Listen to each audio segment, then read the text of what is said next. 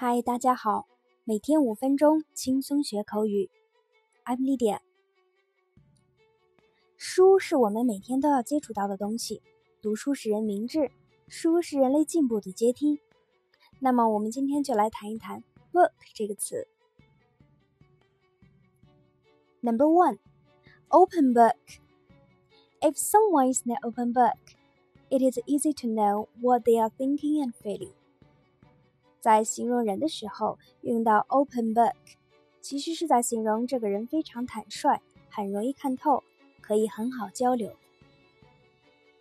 William is an open book. That's why he has a lot of friends. William 是个坦率的人，这是他有很多朋友的原因。There is no reason to be full of secrets. It would be much more relaxed for us to be an open book.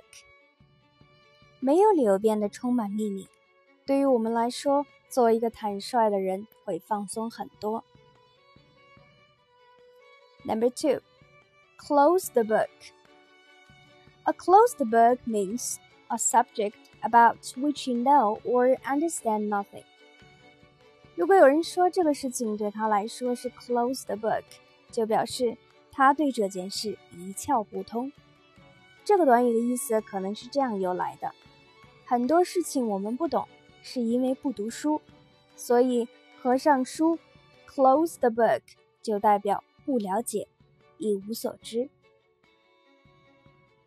I think physics is just too difficult for me to understand. It's a closed book to me. 我认为物理对我太难了，我不明白。 I am afraid math will always be a closed book to me. 我真担心，我永远对数学一窍不通。Number three, bestsellers.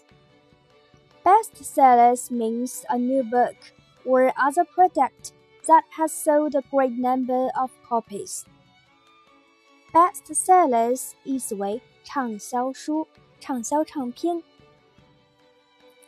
Who Moved My Cheese is one of the best sellers of this season. 谁动了我的奶酪这本书是本季最畅销的书之一。Where is the shelf of bestsellers? 畅销书的书架在哪里？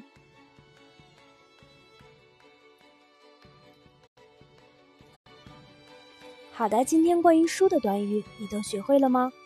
同学们。一定要记得多读书哦。See you next time.